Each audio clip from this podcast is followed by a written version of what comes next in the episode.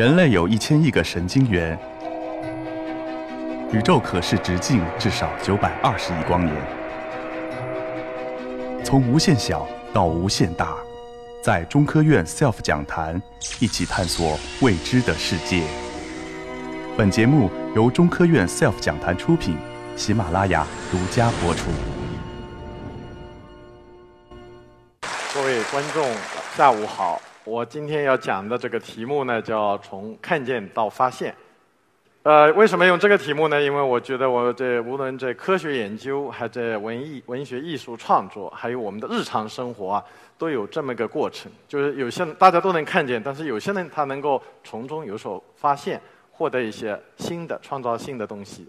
但是其他人看过去也就看过去了。所以我想对这方面的做一些比较。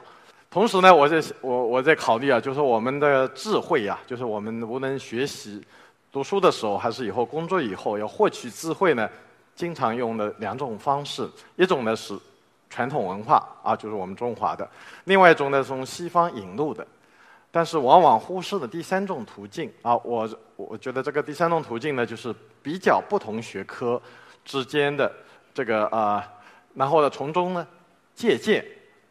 比如说科学与人文啊，这正正我今天要讲的一个问题。首先呢，我想从一辆自行车开始讲起。这是我在剑桥访学的时候骑过的一辆车。那么，为什么要拿自行车出来呢？我觉得自行车的发明啊，是十八世纪的法国人先开始的啊，它是人类历史上最伟大的发明之一。为什么这么说呢？因为自行车发明以后啊，全世界的人口呢猛增了一下。我们现在。讨论计划生育放开，对吧？那为什么说自行车发发明让世界的人口增长了一下呢？因为它以前在那个年代、过去的年代呢，绝大多数人都住在农村，那么农村年轻人谈恋爱是个大问题。自行车发明以后啊，把原来呢这个恋爱找对象范围这十公里范围的，一下子扩大到二十三十。如果小朋友们会算圆面积派二平方的话，相当于整个面积范围呢扩大到十倍左右。那样的话，成功率就就增长了很多，就也早就结婚率也提前了，所以世界上人口就增长了，所以自行车立了很大的功劳。那么它的科学原理是什么呢？用我的专业数学的话来讲呢，就是说以我们两条腿走路靠的是直线，两条直线。那么发明了自行车以后呢，就把直线呢用两个圆来代替。好，其实就这么简单。好，但是这个想象力呢，人类用了几千年。后来美国人发明了汽车。相对来说呢比较容易，它只不过把两个圆变成了四个圆，啊，火车呢，也就是两个圆变变成更多的圆，所以我自行车呢，我觉得这个发明的最了不起。但是其实更早以前啊，就是在我们中国也有人试图发明像自行车这样的东西，但是它不是自行车，是什么呢？我们都看过这个《水浒传》，对吧？那个小说。描写的一个人物戴宗，是我小时候非常崇拜的英雄偶像，就像现在的杨利伟一样的哈。这个戴宗的绰号叫什么？有能记得吗？神行太保啊！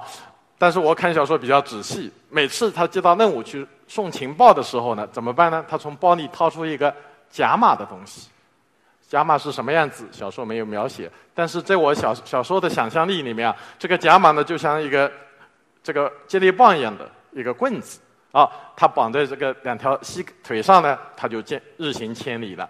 那么这个想象力呢，其实就是把两根直线、两条腿想象成两根棍子啊。这个是我我觉得是模仿啊，但是非常遗憾，就是过了五百年以后啊，全世界目前还没有人发明这样一个机械绑在腿上，说你可以这样的话，汽车就要被淘汰了哈。目前还没有。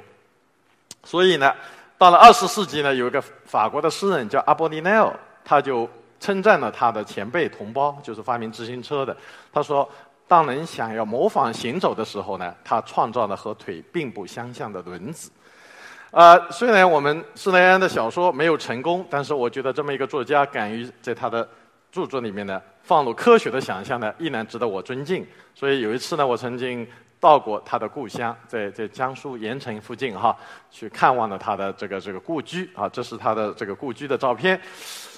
我讲的第二个例子呢是，啊这一幅铜版画，这是那个德国历史上最著名的一个画家丢勒的代表作。这个丢勒呢，他对数学有所研究，这幅这幅作品的名字叫《忧郁》啊，忧郁。你看到一个小姑娘，这个眼神比较忧郁，但是左边呢，她画了很多的几何图案来衬托这个忧郁的主题。特别值得我们关注的是右上角，大家看到吗？有一个窗子一样的正方形，里面写着什么呢？写着十六个阿拉伯数字。这里面有没有能数学好一点的看出这其中的奥妙？哎，如果说出一个整数，我就知道你看懂了。是哪个整数？哎，三十四。我看到那边右边有人回答了，其实是每行每列还有两个对角线，还有任何的小方块，四个角的小方块，包括中央。四个数加起来呢都是三十四，这个在数学里面叫做什么呢？幻方，幻想的方阵。可能很多小朋友都听说知道过这个事情，但是在欧洲呢，这个丢勒呢他是第一个知道的。我们中国的杨惠比他要早好几百年，但是丢勒的幻方呢，全世界更有名。为什么呢？因为他同时有个著名的画家，他把这个幻自己发明的幻方呢画在他的画里面，就增加了这幅画的忧郁成分、神秘成分。气氛，然后帮助这幅画呢成为一幅世界名画。好，这是我讲的这个第二个例子。这个丢勒呢，后来他主要的是个画家，这是他画的另外一个素描。他告诉我们他是怎么画画的。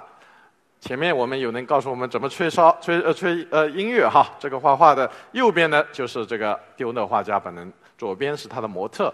他用了一个什么方法呢？中间放了个玻璃平板，玻璃平板呢方格纸搁好。然后自己画布前面呢，也是方格纸画好了。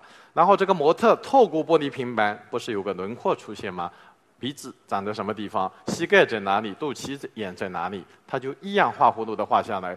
这样的话，既轻松又准确的把这个这个模特画下来了。但是这个方法叫透视原理啊，并不是这个丢勒发明的，是他在意大利旅行的时候，在意大利的画家那里学来的。那么。有一个比他早大个几十岁的一个画家叫阿尔贝蒂，他也画了这个素描啊。实际上他更早，大家看到这个眼睛画一个坛子，然后中间也放了个块玻璃平板。而且这个画家阿尔贝蒂呀，他有多一个心眼。他说：“你把玻璃平板平行移动一下，不是得到另外一个相似的图案吗？”他问这两个平行的玻璃平板上的图案之间的数学关系是什么？啊，这个问题有点难度，把当时的所有的数学家都难住了。一直到两百年以后，在法国出了个数学家叫德扎尔格，才回答了这个问题，而且建立了一门新的几何学，就叫摄影几何学。摄呢是设计的摄，影呢是电影的影。啊，这门学问在大学里还是有的。那么我们可以看到，一方面呢，这个科学啊，数学帮助画家画的准确；另外一方面呢，这个画家提出的问题又促进了数学的发展。啊，所以在文艺复兴的时候呢，科学艺术呢。关系非常密切。这张呢是二十世纪的彩色照片了，是法兰克福机场两个航站楼之间的通道。大家看到地上有很多平行线，天花板上也有，旁边的还有这个扶手平行线。但是这些平行线还平行吗？拍成照片以后，它不平行的。不仅不平行，而且怎么样呢？相较于中间那一点，对吧？这个呢叫做。我等会告诉你这个的名字啊。这个现象是二十世纪的照相机发明以后才才看证实的。但是在此以前，五百年前，在意大利画家们那个时候根本没有照相机的概念，他通过自己的眼睛就观察到这个现象啊。因此，如果你有机会去看油画，古典的油画的话，油画里面有家具或者天花板，那肯定有平行线，它一定让这个平行线的延长线呢相交于同一点，就是中间那个点。那画完以后，他觉得放心了，然后把这些平行线擦掉，这个叫 vanishing point，或者说末影点。这个呢是绘画的，还有透视原理是几何学者绘画上的两个非常重要的应用。好，这是我本人拍的一幅照片，是在西班牙的乡村拍的。好，这个本身呢有点是不是有点像油画的效果哈？但是后来我仔细看看这个拖车啊，拖拉机的拖车的上弦跟下面那根线啊，平行线移动出去，它到达什么位置相交啊？是不是正好在远方的那棵树上，对不对啊？所以这张照片也可以证实刚才说的这个末影点。再来看这个大家非常熟知的蒙娜丽莎啊，听说听说它要到中国的展展出的，但可能不是这一幅。这个蒙娜丽莎为什么能画出成为世界上最好的画家呢？我对她的生平曾经做过一番研究，我发现呢，她的出生呢是私生子，因此她小时候没有机会接受好的教育。他一直在做学徒工。后来到三十多岁的时候，他的经济稍微好一点呢，他才开始自学了几何学，而且加了一番研究。然后到四十七岁的时候呢，他终于画出了《最后的晚餐》那幅壁画。我想很多人都记得，对吧？然后画出这幅蒙娜丽莎的时候呢，他已经六十五岁左右了。所以你从他的生平经历可以看出，他三十多岁的时候对几何学的研究，对于后来他成为一个伟大的画家呢，非常有用。那么刚才我讲的一些例子呢，啊，比如说自行车和比如说《水浒传》，这个呢，就说有不同的这个想象力。前面这个《水浒传》呢是模仿，而自行车呢就是机制。这个机制呢，就是十九、二十世纪科学艺术的一个特征，一直到现在。我下面再举几个例子，说明科这个机制应该怎么做。因为刚才的例子更多的是模仿。那么什么是机制呢？我想用一句通俗的话来讲呢，就是把两件不同的事物想象到一起，而且合情合理。好，合情合理。那么我还是举绘画的例子，因为大家一看就明了。啊，这幅呢是二十世纪比利时的一个著名的超现实主义画家玛格丽特的一个代表作。他在画的中央出现了两个什么相似的三角形？啊，右边的是街道，这个街道往远处延伸的时候就变成一个点了。这个我们视觉有这个经验吗？左边呢是水塔，水塔的塔这个顶尖呢是个圆锥。那么我们中学里学过三视图，这个。圆锥的主视图跟侧视图呢，它也是等腰三角形，所以它构成了两个全等的三角形。但是本来一个在天空的，一个在地下的，这个画家的机智呢，他就把这两件事情想象到一起，突出的放在画面的中央。所以这幅画呢，名字也非常有意思，叫做《欧几里得漫步处》，也就是说，懂得几何学人走过这个窗前，才能欣赏到的美景啊。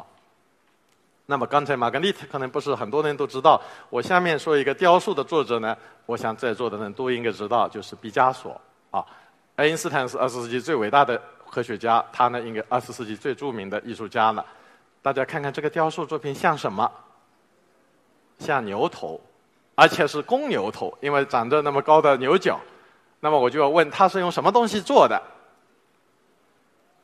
什么东西？铁，但是毕加索他不是打铁匠，他要学会这个的话，他要做好几年的学徒工，他可能没那么多时间，因此他用的是现成品，是什么？哎，自行车，啊，这是我这出现的第二辆自行车了哈。它的坐垫呢，用来做牛头；它的把手呢，用来做什么？这个牛角，像不像？非常像公牛头啊。这个这个东西本身在自行车上在不在一起的？不在一起，如果在一起，你拿来就不稀罕了。中间还隔着什么三角档？这个毕加索通过想象力呢，把这三角档去掉，就得到这幅作品。可以说本来呢价值也就一两百块钱，经他一这么一折腾，就价值几千万了哈，几千万的。哎，我这我告诉大家，为什么毕加索有这个？他并不是说天才有多么厉害啊，但是他得到的。后来，我我我我我我想我想象他为什么能得到呢？因为西班牙有个国粹是什么？斗牛。除了足球啊，今天晚上有足球啊，西班牙的皇马的，这个斗牛也是他的国粹。因此，西班牙人对牛的观察比其他民族要细心。因此，毕加索得到这个灵感呢，其实除了天才以外，他还是来源于对生活的观察，也是从看见到发现。